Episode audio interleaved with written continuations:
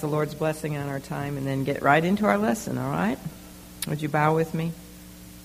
Heavenly Father, we do rejoice in the things that we have been studying about the Lord Jesus Christ. Thank you for the great salvation provided by him and that he was willing to take upon himself human flesh and dwell among sinful men in a voluntary humility.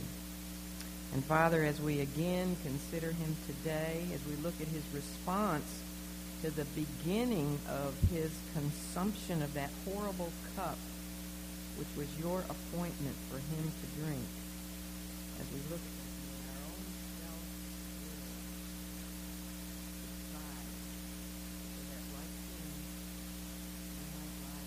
you yielded and, and. Thank you that our refuge is in the unspotted righteousness of your Son, and that in your court of heaven you have declared us righteous in him. That is amazing. But Father, how we long to, to be truly righteous people in our works here on earth, in our deeds and in our thoughts, our attitudes. So we ask that you would empower us by your Holy Spirit. We ask that there would be nothing that enters into this place this morning that is impure and includes our thoughts and attitudes and everything else. Nothing that defiles or grieves your spirit and attempts to hinder our enjoyment of the sense of his fullness in this place. May this next hour genuinely be a time of refreshing for our spirits because we find here the comfort and the consolation of the scriptures. And Lord, I ask that you would illumine our minds to understand the things that the world outside these walls has no concept of and no appreciation for. So I ask that you would lift us, lift us up out of ourselves and warm our affections toward yourself as we consider this morning the majesty of Christ our King in Gethsemane. We do ask these things, Lord Jesus, in your name. Amen. We come now to the second phase of the Gethsemane scene, where we find the Lord's majesty displayed in absolutely every single thing that took place. It is just wonderful. Last week's lesson, remember, was entitled The Mystery of the Gethsemane Cup, right? Today's lesson is the majesty of the Gethsemane King.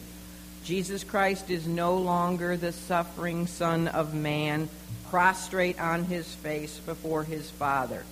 Today's scene, he is the sovereign King of heaven, displaying both his divine authority over Satan's realm and also his protective power over those who belong to him.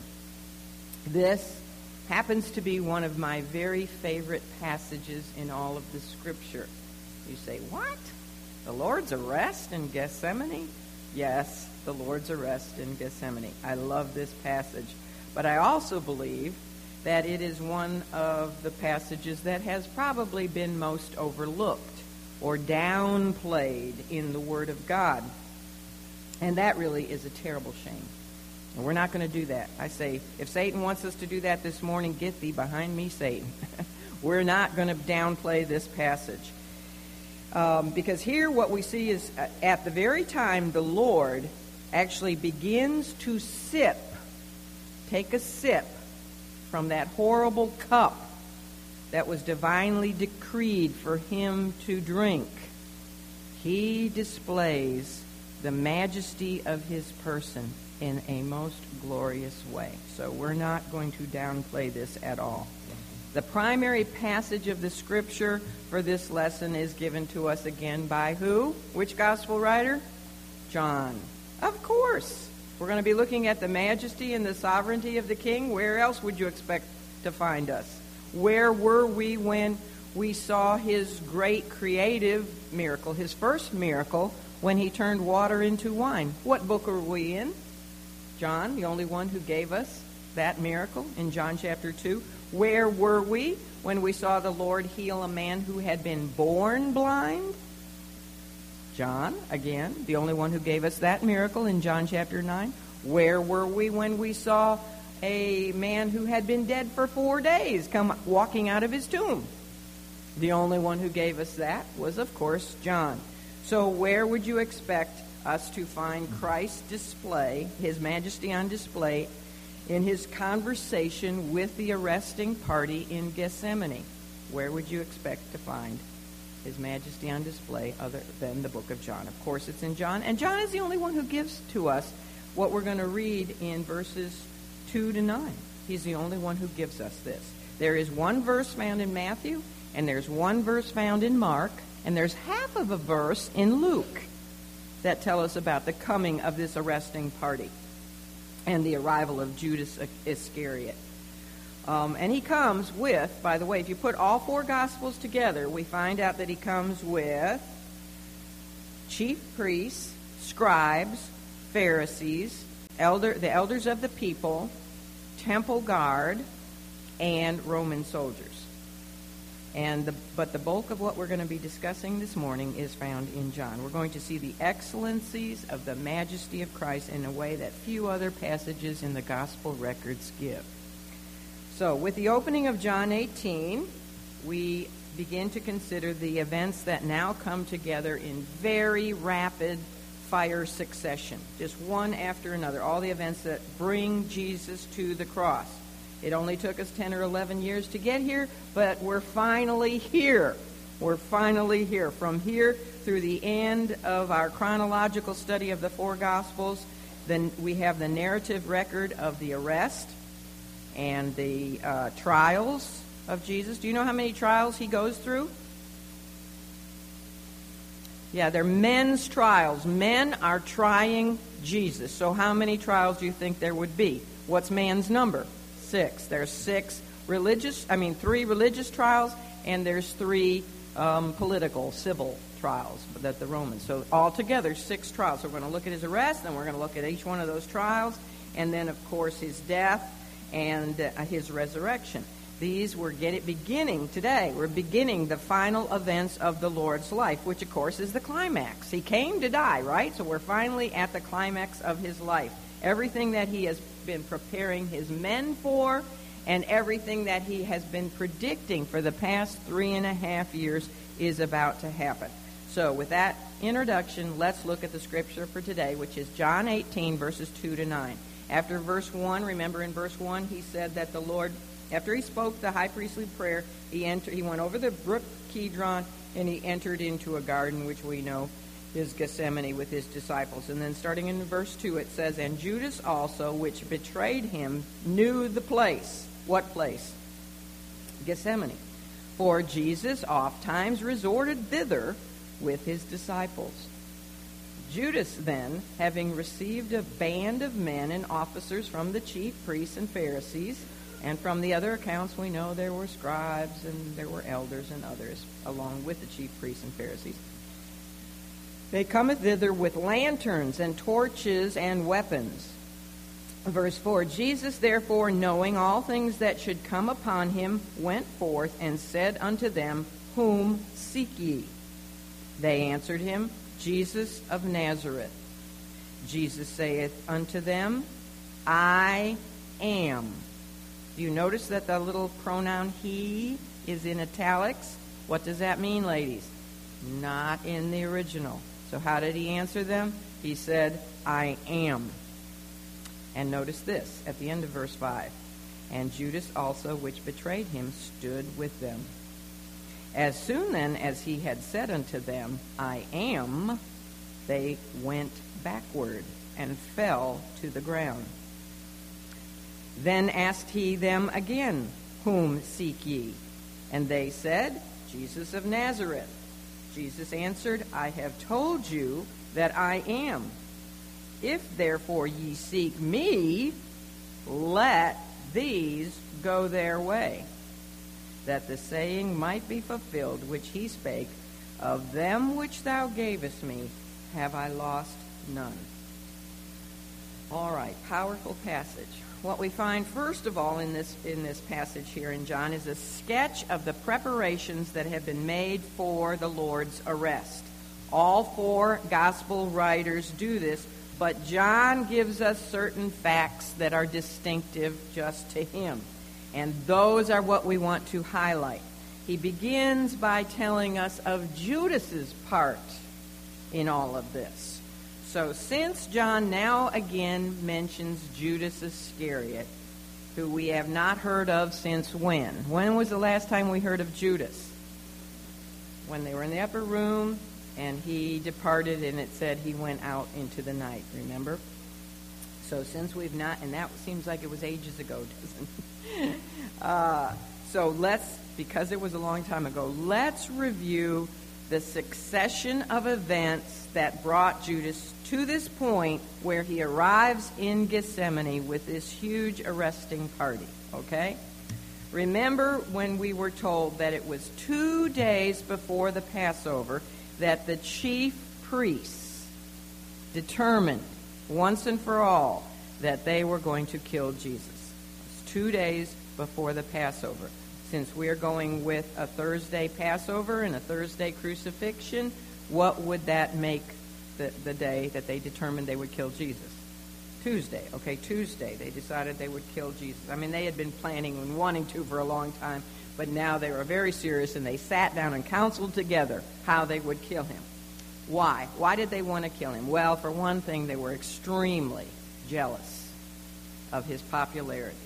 They were also afraid that if everyone came to believe on him, Rome would be so upset with this new proclaimed king of Israel that they would come in and take away their land and their positions. They actually stated that.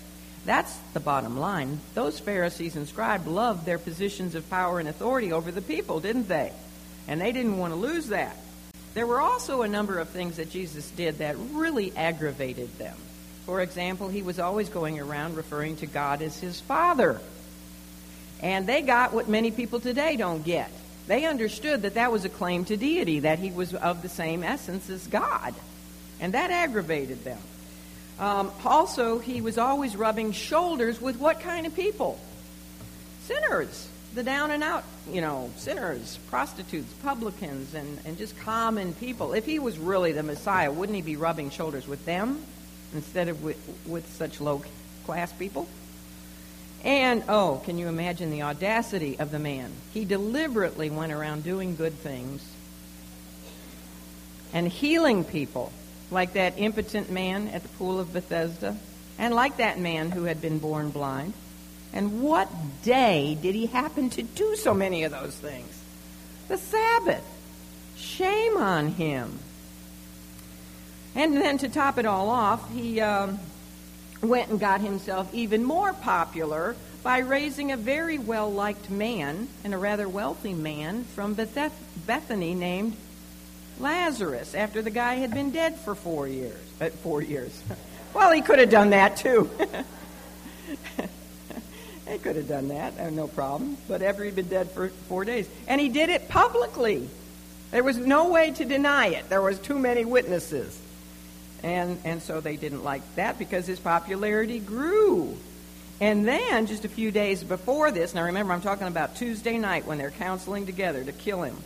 Just a few days before that, he had allowed literally tens of thousands of Passover pilgrims to proclaim him as the Messiah, as the King of Israel and the Son of David. That was on Sunday. And he did not tell them to be quiet, did he? He did not deny their claims. And what did he then do on Monday morning? March straight to the temple and hit them where it really hurt, in their wallets, because he cleansed the temple for the second time in his ministry of all those uh, who bought and sold, and he turned over the tables of the money changers. And he wouldn't even allow people, can you imagine this? He considered the temple a holy place. and so he wouldn't allow people to make shortcuts through the temple. You know, they'd take their pots to fill with water at the Kidron or wherever, whatever they were doing, they were taking shortcuts. And he stopped all of that. And then, what else did he do? Well, by this time they're furious. They're very furious. Um, and so they determined that they were going to launch a series of attacks against him as soon as he arrived on Tuesday, which they knew he would do, and he did. He comes marching in on Tuesday morning, and they repeatedly, every one of the different sects, S E T C S, of Israel, the Pharisees, the scribes, the, even the Herodians joined up with some of the Pharisees' disciples. Remember all those attacks where they asked him politically loaded questions and theologically loaded questions in order to try to trick him up with his answers and what he would say. But what happened in every single one of those attacks? He showed them up. He sure did. He answered them so profoundly, like render unto Caesar the things that are Caesar's and unto God the things that are God. Uh, he answered them so profoundly and so scripturally accurately that they were the ones who went away with their tails tucked between their legs. They were the ones who went away looking like a bunch of fools. And they didn't like that at all. But the straw that broke the camel's back was his denunciation discourse of Matthew 23, which was his last public statement to them. Last time he publicly spoke to the religious rulers of Israel. Now remember, this was spoken on Tuesday in front of great crowds of people. And what did he say to them? He didn't pull back any punches. He said, Whoa! How many? Seven or eight woes. Woe unto you, scribes and Pharisees. And then what did he call them? Hypocrites, hypocrites, hypocrites, over and over again. And if that wasn't enough, he also called them blind and fools. And he called them a generation of vipers. And he called them whited sepulchres and serpents publicly. And their blood was really boiling. So, it's now Tuesday, late afternoon, two days before the Passover, probably at the very same time that the Lord is giving his men the Olivet Discourse. Remember, after his denunciation woe discourse, Matthew 23, he took his men, departed out of Jerusalem, went up to the Mount of Olives, and from there gave them the Olivet Discourse, the greatest prophetic sermon ever given by the greatest prophet who ever lived. And it's all about the time of his second coming. Probably while he is giving them that discourse, these men, the Pharisees and the scribes, the religious rulers, that council of 70, the Sanhedrin, with Caiaphas, are gathering together. This is Matthew 14:1, excuse me, Mark 14:1. It says they're gathering together and deciding, quote, how they might take him by craft. What does that mean? Treacherously, sneakily, trick, you know, by trickery, and put him to death. But one thing, and we all remember this, one thing in their council, how they're going to, by craft, take him and, and put him to death, one thing they determined they would not do is what? Take him and crucify him on the feast day. They would not do it at the time of the Passover. That would not be good for them, would it?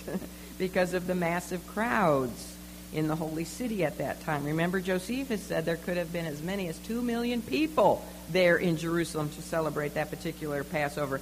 And many of those people looked favorably upon Jesus, especially the Galileans. Well, all this was going on. And then they're gathered together Tuesday afternoon, late afternoon, this council, deciding what they're going to do. And wouldn't you know it, just amazingly, suddenly, later th- that same day, Judas, Judas arrives before them with his offer to betray his master. Now, to our knowledge, there had not been any communication or any interchange at all between Judas and the Lord's enemies up to this point. This, as far as we know, is his first time of communication with these leaders. Now, a number of things may have triggered this opening in Judas's heart for him to listen to the whisperings of Satan. Because that's what he's doing. He's listening to Satan whispering in his ear, betray the Lord, betray the master. Well, what precipitated all this? Well, perhaps it was when Jesus did absolutely nothing about the massive Palm Sunday pilgrims hailing him as the Messiah.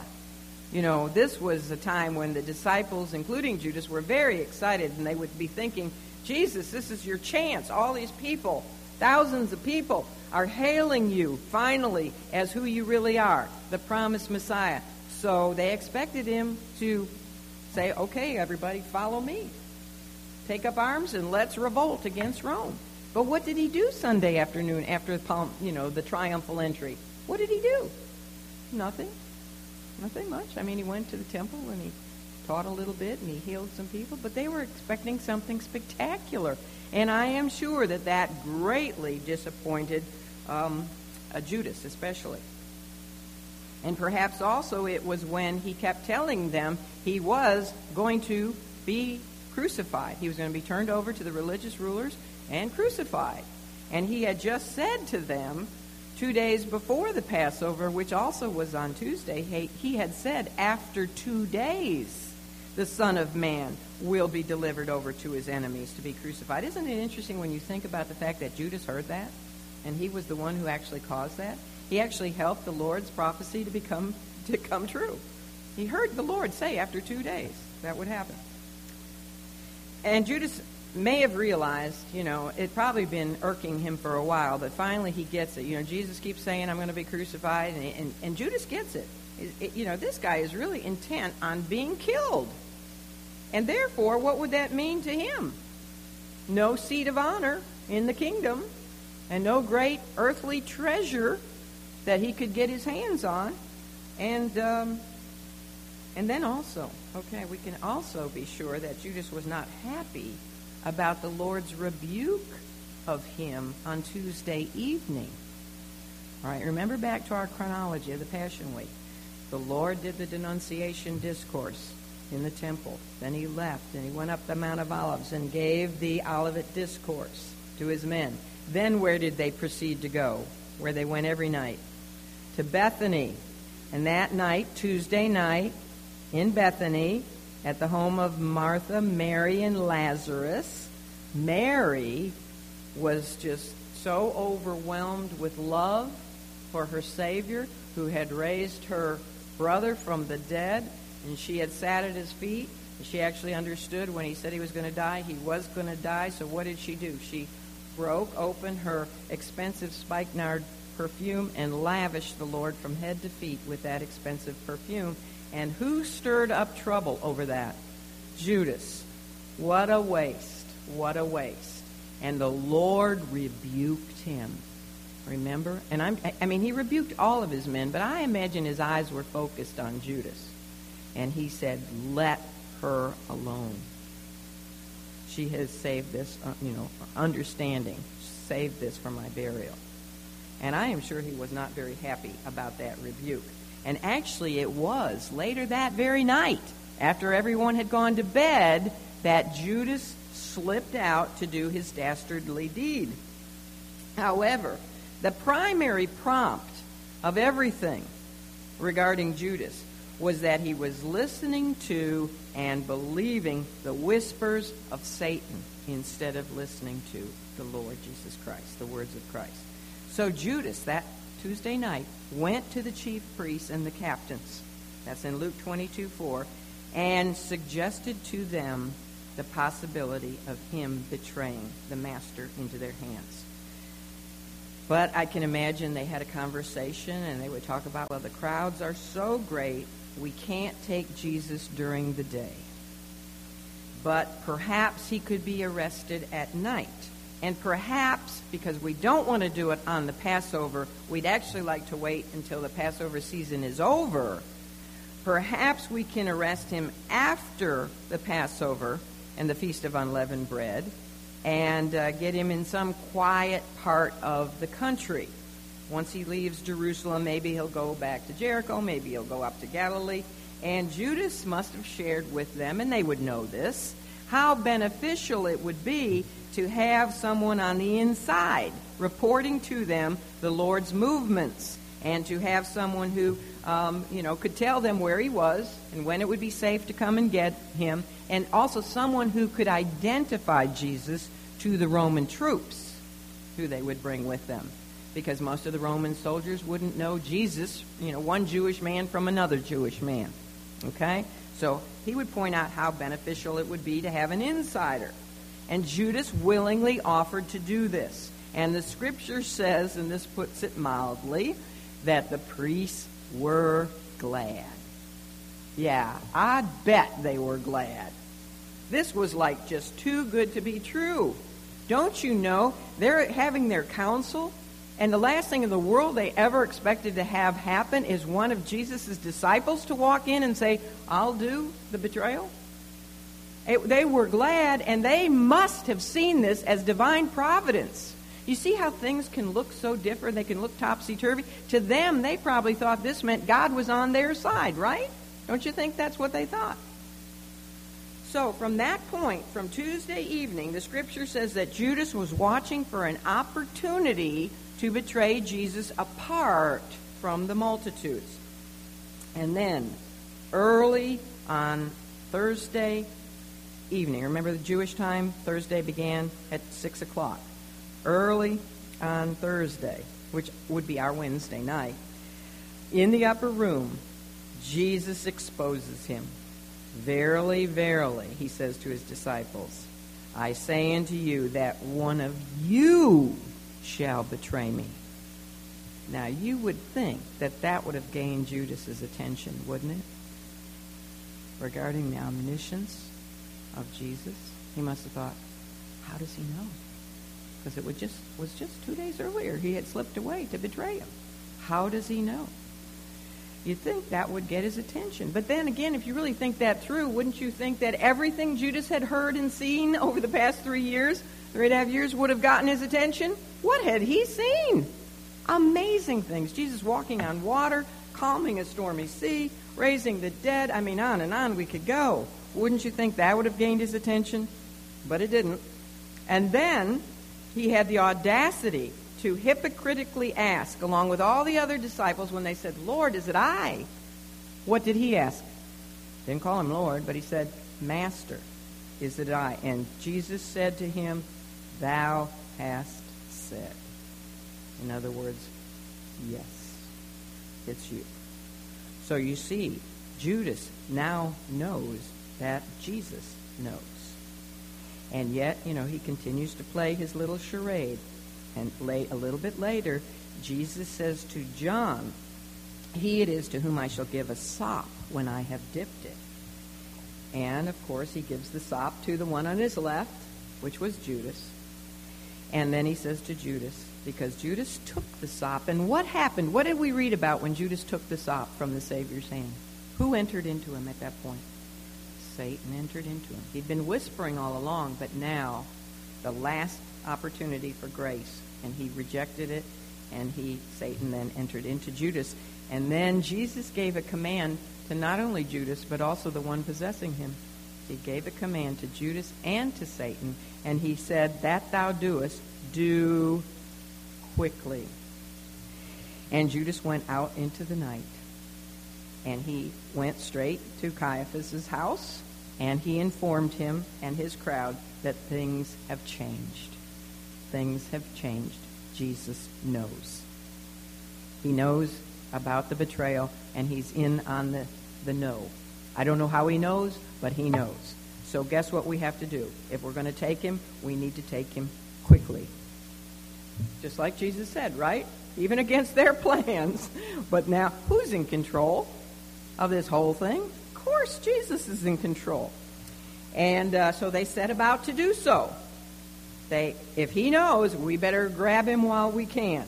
Now, it was going to take them a few hours to uh, procure the temple guard of soldiers along with some of their officers, and it would take them a, a few hours to gather a detachment along with a, a, a band of, of Roman soldiers or a detachment of Roman soldiers, and it would take them a while to awaken and gather any of the, the religious rulers that weren't with them while they were counseling. Or maybe by the time Judas got there that night, they had broken up that council. So Caiaphas would have to send people out to waken up the Pharisees, the scribes, the elders, and the chief priests, and all of them, and gather everybody together and make their plans, right? That would all take some time.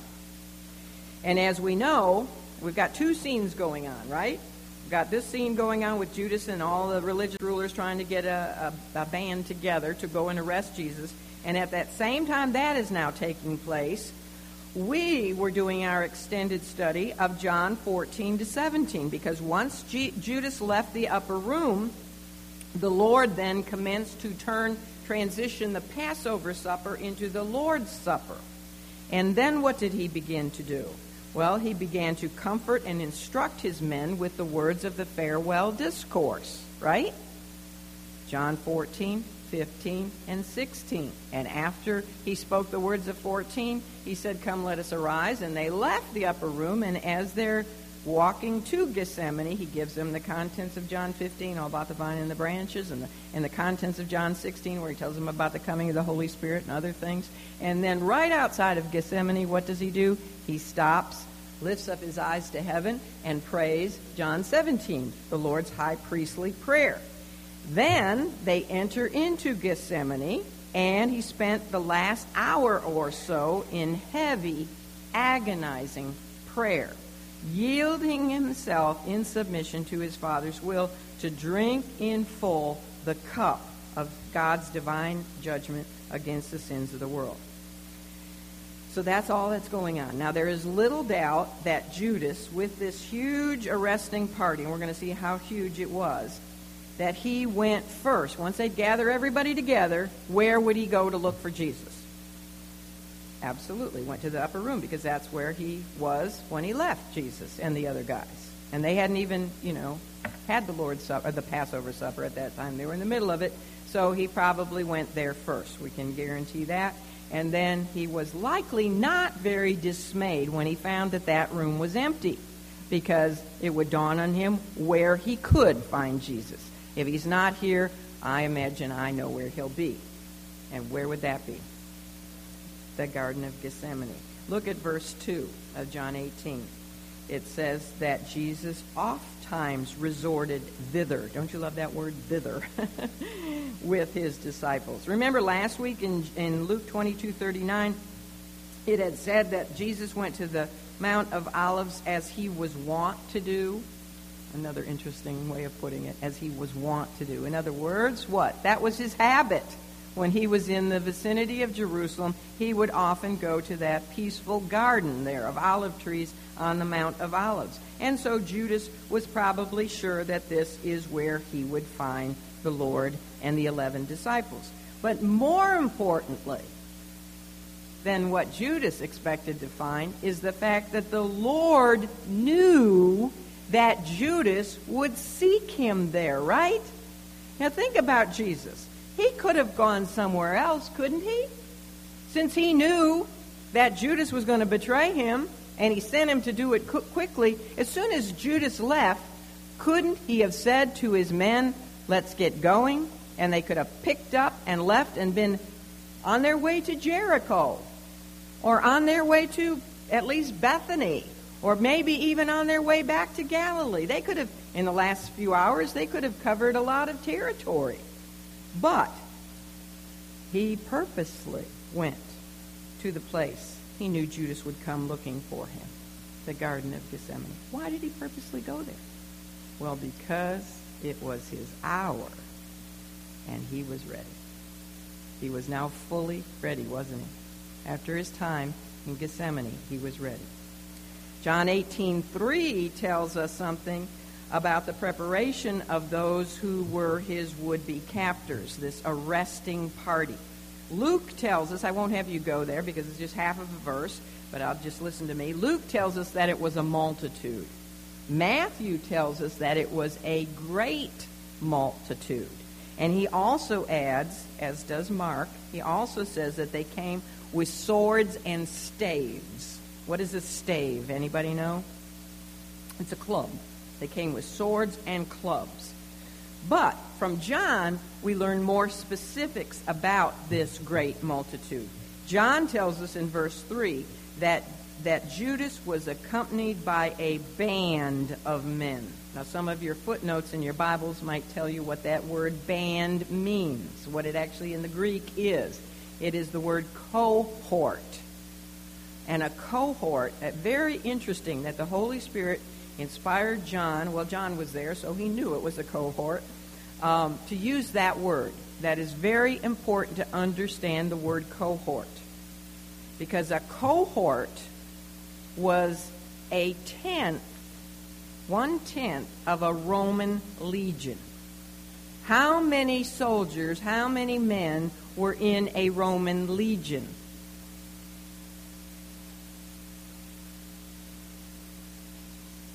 Yes. Five? Did you say that thousand. Six thousand men in a legion. You were right the first time. You should have stuck with it. Six thousand men in a Roman legion. So a cohort is one tenth. So how many men in a cohort? All you mathematicians? 600 men in a cohort. And that is amazing. That is amazing. But uh, in addition to those 600 Roman soldiers, there were officers, it says. Now, that does not refer to Roman officers. I'm sure there were Roman officers as well as the Roman soldiers, but this officers is referring to officers of the temple guard, Jewish troops. So, in addition to having Gentile Romans coming to arrest him, 600 of them, there were also these uh, Jewish temple guard. Now, they were those who were assigned to keep peace in the temple precincts. They were to keep law and order in the temple. Um, eh, remember them at one point? They were sent to arrest Jesus, and they were the ones who came back empty handed. And the, the Pharisees said, Where is he? We sent you to arrest him. And they came back and they said, Never man spake like this man. We just couldn't arrest him. Those were some of the temple guard. Jewish. And then there were also, of course, the Jewish chief priests and the scribes and the Pharisees and the elders of the people. And you consider the temple guard and all these religious leaders, that is easily another, at least another hundred men. That's in addition to the 600 that make up the Roman cohort. Okay? So, minimum total 700 men that come to arrest Jesus. Now, it is not uncommon, and I am going to warn you ahead of time, it's not uncommon to pick up a commentary and find the author calling into question the fact that there really could have been that many people who came with Judas to arrest 12 men, Jesus and 11 disciples. And probably, I would dare say that most of us have never pictured that in our mind unless we've studied this before. I mean, eh, be, why would that be? Well, because most of us get our ideas from Bible picture books, don't we? And so in our mind's eye, we see Jesus and the disciples there in the garden, and Judas in the front, and, and you know, a, a, a small band of, of Romans and some Jewish looking guys there to arrest him. But nothing like 700. You know how many that is? That's a lot of people. And they're all armed, or, you know, not the Jewish religious re- rulers wouldn't be armed, but all the rest of them have some kind of a sword or a club in their hand. I mean, we don't usually picture that, but that is the literal meaning of that word cohort. But it's usually ignored. And so I want to spend a moment here because there is significance to the Holy Spirit inspiring John to use that precise word. We do know, for example, that this is not really out of line at all for, for what went on in those days. In Acts 23:23, we see how very careful the Roman authorities were when they had to transport from place to place a prisoner or a person of some notoriety. In that passage in Acts 23 23, they were transporting someone from Jerusalem to Caesarea, and that someone was definitely a man of some notoriety. Who was that man? Paul. They and under cover of night, they snuck him out of Jerusalem to carry him to Caesarea. Why? Well, because there was a band of 40 Jewish men who had actually taken a vow that they would not eat or drink until Paul was dead. He was just spreading the gospel too far. He was, you know, people were converting all over the known world, and they especially hated it that so many Jewish people were coming to believe in Jesus as the Messiah. So they vowed that they would kill Paul before they ever ate again. I guess they died because Paul didn't get guess they all starved to death. But under cover of night, we are told that it was almost 500 men that they used to transport Paul to Caesarea. It spells it out. There were 70 horsemen, men who rode horses. There were 200 spearmen, and there were 200 foot soldiers. That's 470 men just to carry Paul from one place to another. You see, they knew, they understood, the Romans well understood that they were dealing with a very volatile part of the world. These Jewish people were headstrong and they were rebellious and there were always some kind of a little there was an insurrection of one sort or another going on it's funny isn't it? That part of the world is still very volatile to this very day. And israel's volatility was certainly also you see the case the night of the lord's arrest. It was not only the festival season of the Passover, and if you look at Israel's history before this particular Passover, she had had a number of great incidents that had happened at Passover time when hundreds of people were killed, when Jews were trying to revolt against Rome. And uh, there were literally, you know, as I said, maybe two million people there in the city. And many of those people were Galileans. Remember, Jesus had engaged the vast majority of his earthly ministry and did many of his good deeds in that part of the nation among the Galileans. And even though most of them did not put their faith in him, they still loved him, didn't they? Not with agape kind of love, but they, they loved him because he was able to do good things for them. And they were by and large the people who had hailed him when he rode into Jerusalem on Sunday and said, Hosanna, blessed is he who comes in the name of the Lord. And the situation, as I said, even before this Passover, was always a powder keg at festival times when so many people were there and all the animosity that went on between the Jews and their Roman oppressors. There was a group of terrorists. They even had terrorists back then. Good thing they didn't have, you know, bombs they could strap to themselves because they would have done that, probably. But uh, there was a group of terrorists, and they were uh, known as zealots. And even one of the disciples had been a zealot, Simon the zealot. And the zealots were insurrectionists who were determined to do all they could to drive the Romans out of Israel. They knew there was no way they could do this army to army because the Jewish army could never match up with the Roman army, could it? But what they would do is they would slip around and they would do what they could to stir up the crowds to rebel, especially when there were so many there. They'd go around, they'd be whispering, you know, let's let's try to kill some Romans. And they would sneak up on Roman soldiers whenever they found one or two or three isolated somewhere. They would sneak up on them, and with their little short daggers, they would kill them, slit their throats. And at feast days, this was a particularly a very touchy situation. This is why, you see, Rome actually sent additional troops into Jerusalem during festival days, festival seasons. They would send more troops into Jerusalem at the Passover season. And that's why, even when we look in, in, some of the trials that the Lord went through, we find out that Herod is there in Jerusalem. Normally, Herod would not be in Jerusalem because he was a tetrarch of Galilee. But why was he down there? Because there was often something going on, and he needed to be there to settle down the Galileans. And the Roman troops that came would be garrisoned at the fortress of Antonia, which was located at the northwest corner of the temple. Now, this really infuriated the Jews because from that fortress, which had a tower, at the northwest corner of the temple, they could literally look down into the temple precincts and see what was going on. And they would spy on the Jewish people. And they would see down there if there was a group huddling together. And they would go down, you know, and try to, they'd send the temple guard and, and try to um, dissolve maybe something going on.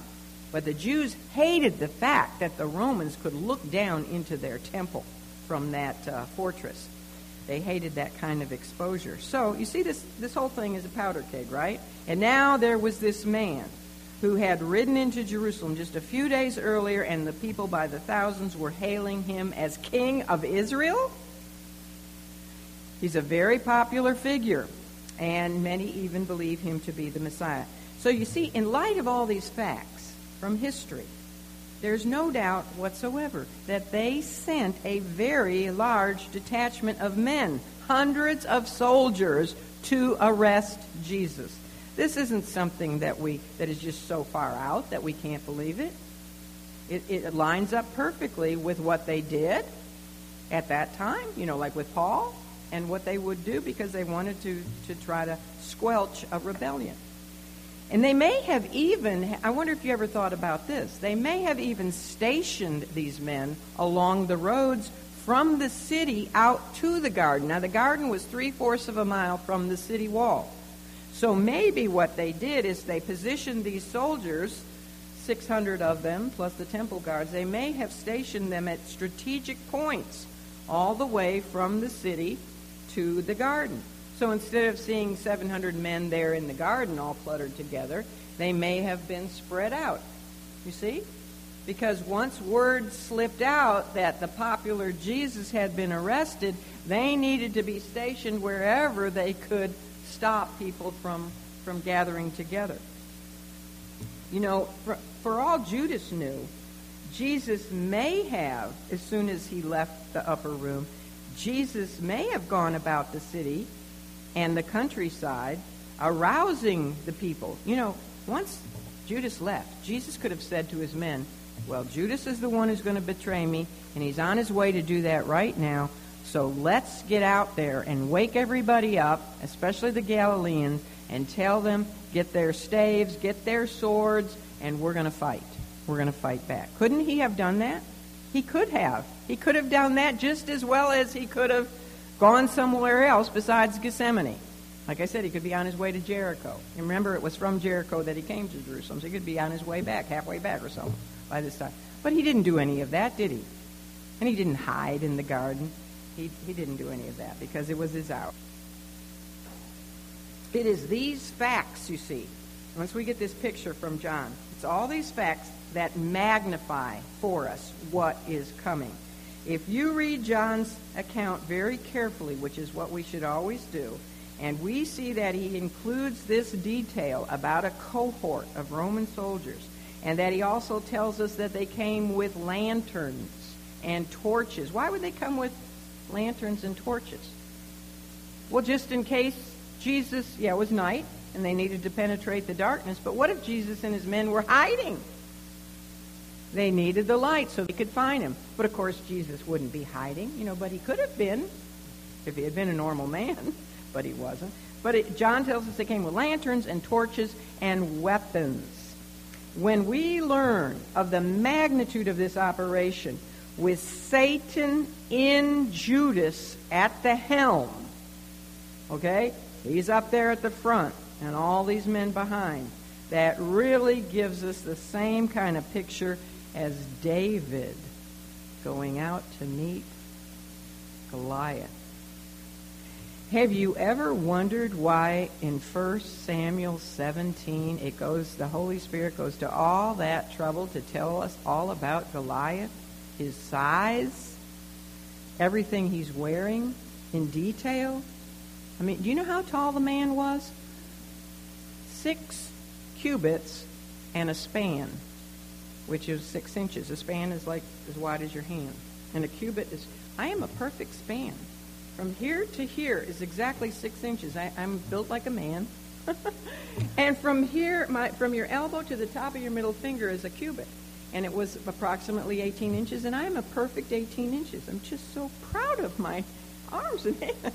But anyway, if you if you do the math correctly, he was 117 inches tall, which comes out to 9 feet and 3 fourths. So he was just short of 10 feet tall. That's a big dude. And then we're told what he wears. And he has, it says, a helmet of brass. He had a coat of armor, and we're told how much it weighed. Can you imagine putting on a coat and it weighs 125 pounds?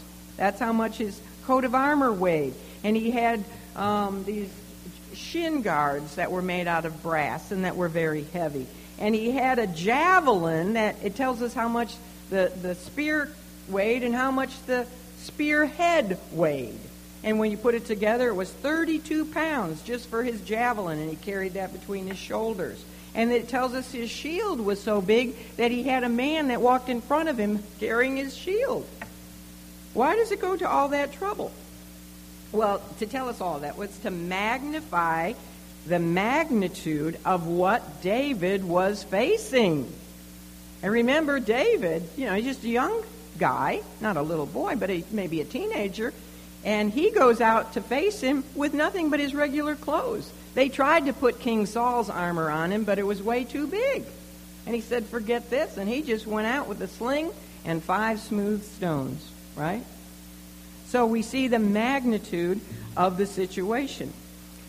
And that's what the Holy Spirit is doing here through John. He is giving us all of these details to cause us to enter into the anxiety of the moment.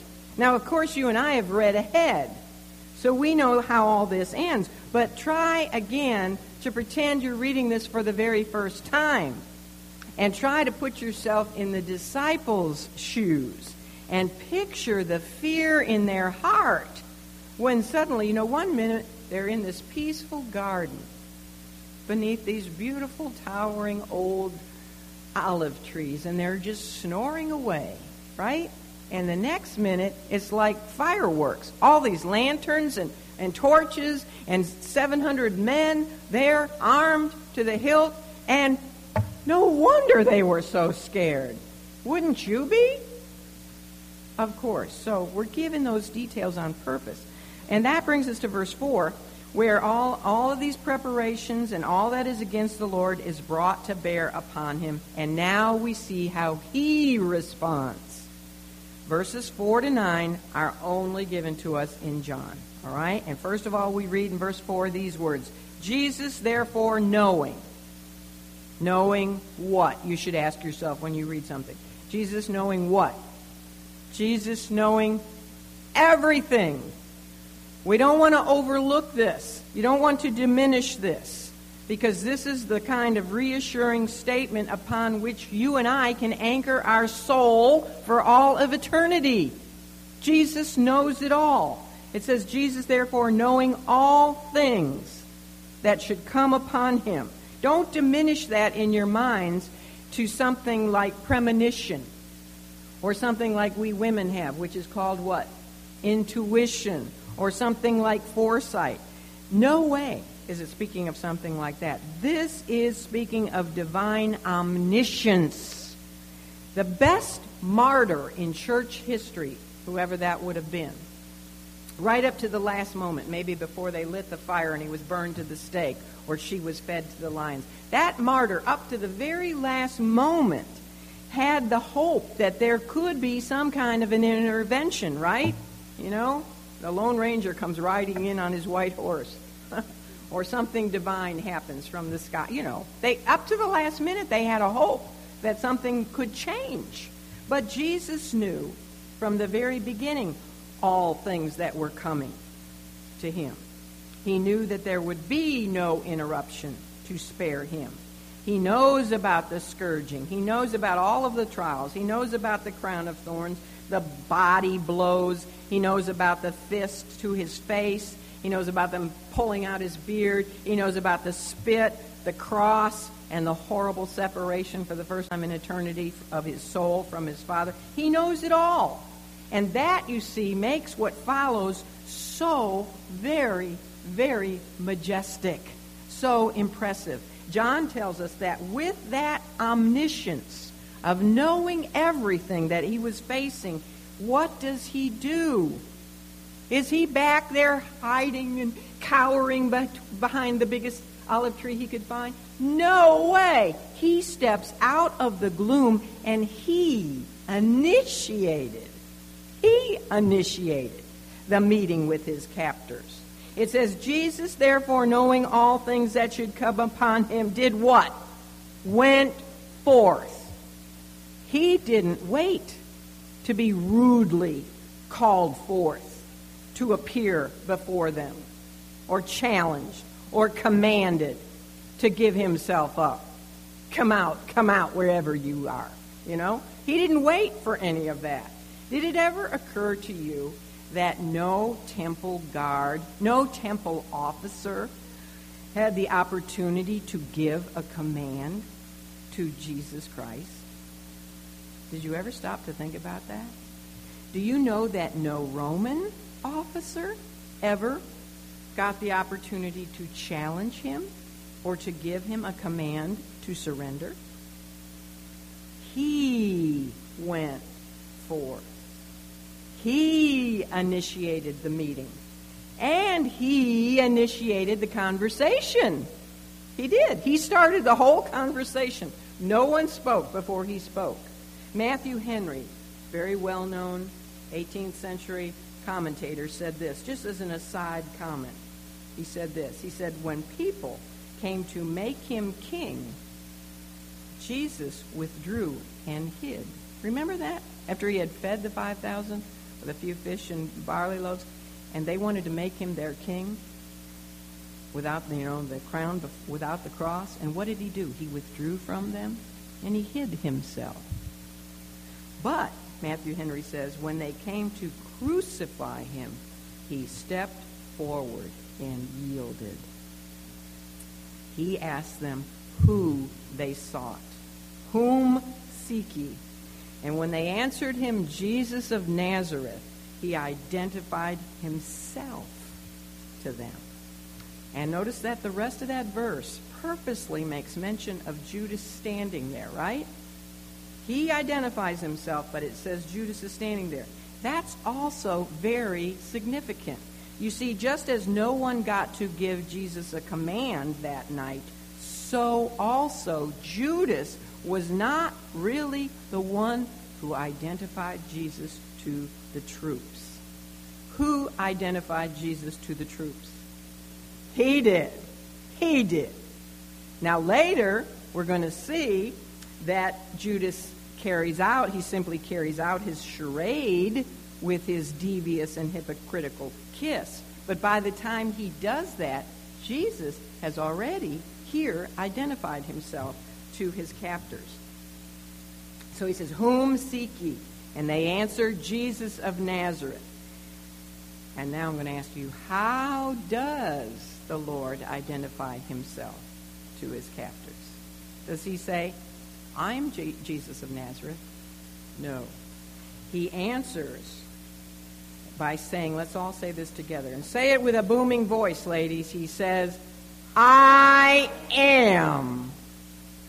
I love that. That's why this is one of my very favorite passages. And what was the response of his answer?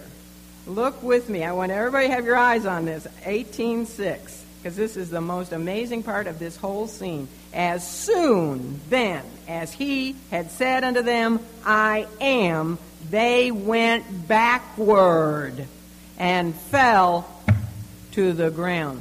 Last scene, he was on the ground. This scene, they're on the ground. Now, do not let commentators and preachers and Sunday school teachers or whoever you listen to persuade you to diminish the literal words of this account in any way. We just read exactly what it says, okay? Even so, you'd be surprised, even some of the most conservative commentators give, put out and have an effort, or they try to explain this in a more plausible way to us. For example, this is true. This is what one commentator says. He, and what they're doing really is diminishing the majesty of the Lord in this scene. Okay?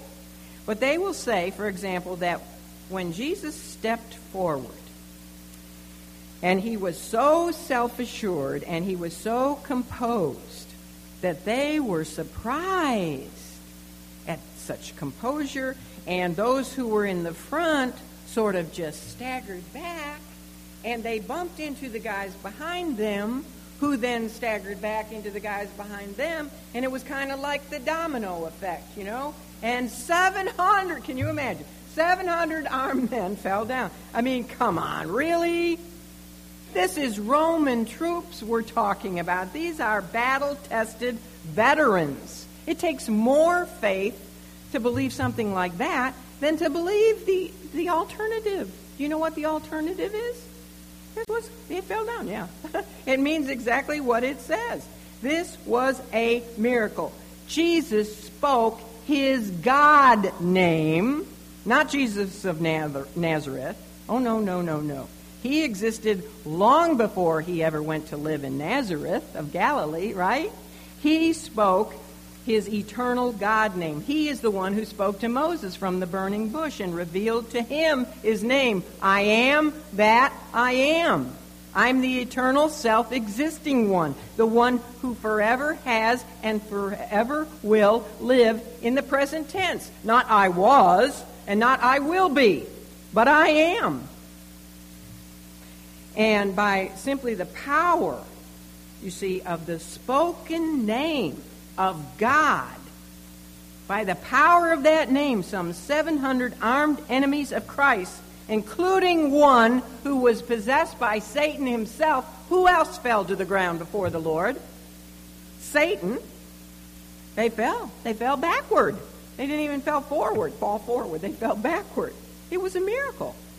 No one could arrest him or do him any harm whatsoever without his willing consent.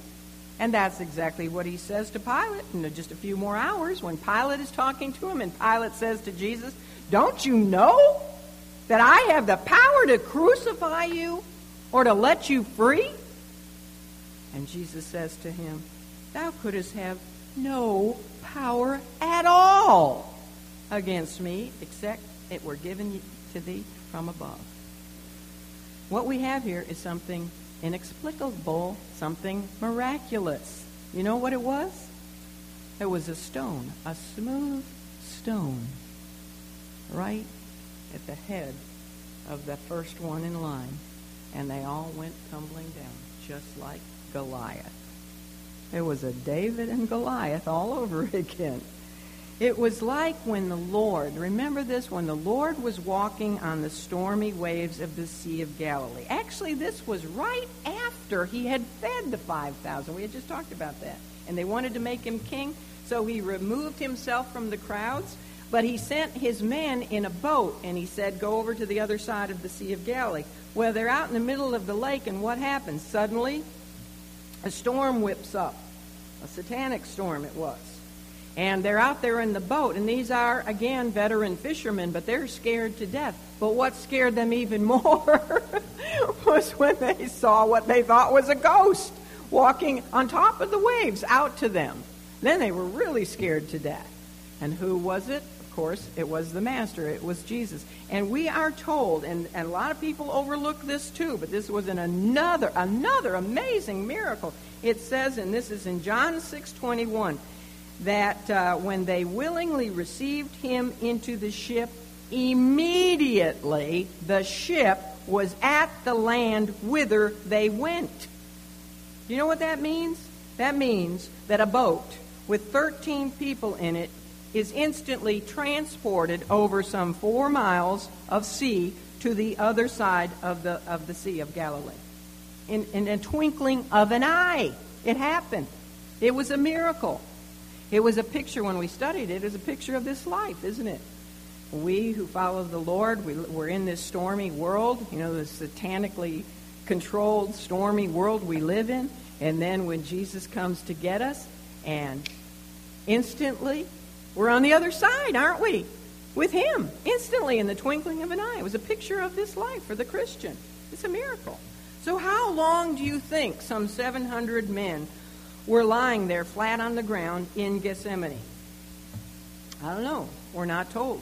maybe a minute or so, um, almost as if they were paralyzed. Or maybe they immediately, you know, with shouts and curses, began to pick themselves up and look at each other, you know, kind of shaking their heads and everything. Whatever happened, I don't know, we're not told. But whatever happened, it was, no doubt about it, an outright miracle. And it was clearly a foretaste of that great day when Christ will come at his second coming. And by the power again of just his spoken word, he will defeat every foe demonic and human, Gentile and Jewish, who are gathered together in a battle in the valley of Megiddo. Again, they will all fall before him. Augustine said, if, if this is what happened when men came to be his judge, what is going to happen when he comes to be their judge? Every knee is going to bow, whether they want to or not.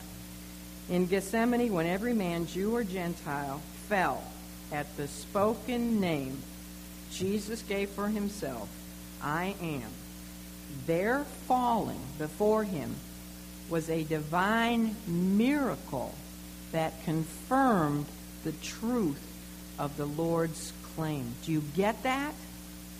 When he said who he was, and they fell before him, that miracle confirmed his claim to be the great I am. And don't let anyone diminish the magnitude of this miracle in your mind. This was a mighty miracle. Well, then, verse 7, Jesus asks them again. It's almost like immediate repeat.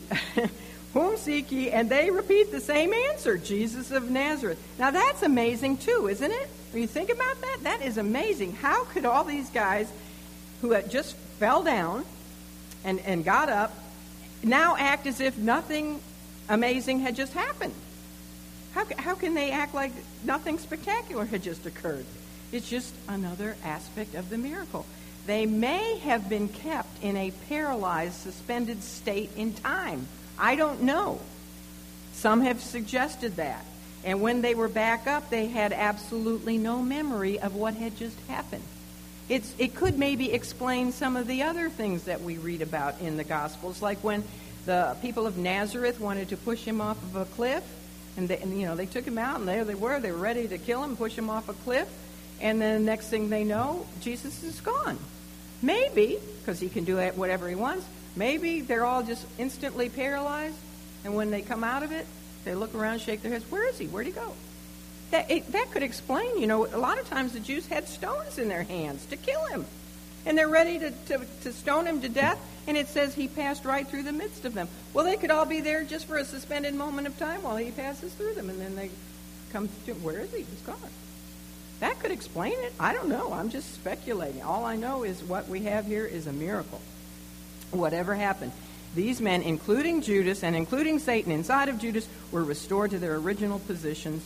And when they were, they were just as intent on their evil purpose as they were before they fell to the ground. Why does the Lord ask them? I'm almost finished. Why does he ask them a second time who they were seeking? Well, we're given the answer. We're given the answer in verse 8. I have told you that I am. If therefore ye seek me, what? Let these go their way. All right, so what have we seen so far in this scene regarding the majesty of the king? The king in control in Gethsemane. First of all, we are told that Jesus knew all things that were to take place. Second, he initiated the meeting with those coming to arrest him. Third, he freely identifies himself. Four, he knocks them prostrate to the ground with a word. Two words in the Greek, ego eimi, I am. And now, what does he do? What is this, five, six, five? Now, fifth, he commands them. And again, who also is he commanding? Satan. He says, let these go their way. Don't get the idea that Jesus is saying, Will you please let my men go, please? It's not anything like that. This is the king giving a command. Let these go their way. And why does he give this command? Verse 9, John tells us that the saying might be fulfilled which he spake, Of them which thou gavest me have I lost none. All right. When did he say that? You all should know. When did the Lord say that to his father? Just a little while ago. Right, in his high priestly prayer, John 17, 12. He was talking to his father. And he said, I have lost none of those you gave. He is about to experience, think of this, the most excruciating experience that any person could ever, ever know. So agonizing that it is a sorrow unto death and he sweat drops of blood, and he had to be ministered to by an angel sent from God. And yet, at this critical time, when he's beginning to sip of that terrible cup, he is still thinking of who? He's thinking of that little group of men, the love gifts the Father had given to him. And he knows, you see, that they are not prepared to face the temptation of the hour before them. He knows that this is a satanic force. This is a spiritual battle taking place here. He knows that Satan is in Judas. and I'm sure he sees demons all over the place, you know, above this arresting party. And he knows that Satan has desired to have his men and to sift them like wheat. And he knows this too. He knows the assault is not about their bodies. The assault is about what? Their faith. It's about their faith. And he knows that they're not ready for this assault. They didn't spend the last hour or two in prayer like they should. They cannot go into the furnace of the high priest's palace and hold up. I mean, Peter couldn't even hold up when a girl said, "Aren't you a gal? Aren't you one of his?" at a fire later that night, right? Couldn't hold up there. He sure none of them could hold up in in the high priest's palace. He had told the father that of those he gave to him, he would lose no, none, and so they would not be subjected that night to that kind of interrogation. But he had prayed for them. And what did he pray? That their faith fail not. So the day would come that some of these men would stand before some of these very same officials. And in that day, filled with the Holy Spirit of God, they will be bold. They will be ready. And they will say to their captors these words you judge for yourselves whether it be right in the sight of God to hearken unto men or to hearken unto God. We can do none other than preach Christ crucified. Same guys, but in that hour they were ready. Changed men? You better believe it. Jesus had prayed for them that their faith wouldn't fail, and it didn't. Their faith filled the whole known world at that time. And guess who else he has prayed for that our faith would not fail? You and I, if you belong to Christ. Now, I want to end, just bow your heads, and I'm going to just pray a benediction from Jude, all right? Now, unto him who is able to keep us from falling and to present us faultless before the presence of his glory with exceeding joy. To the only wise God, our Savior, be glory and majesty, dominion and power, both now and ever. Amen. God bless you.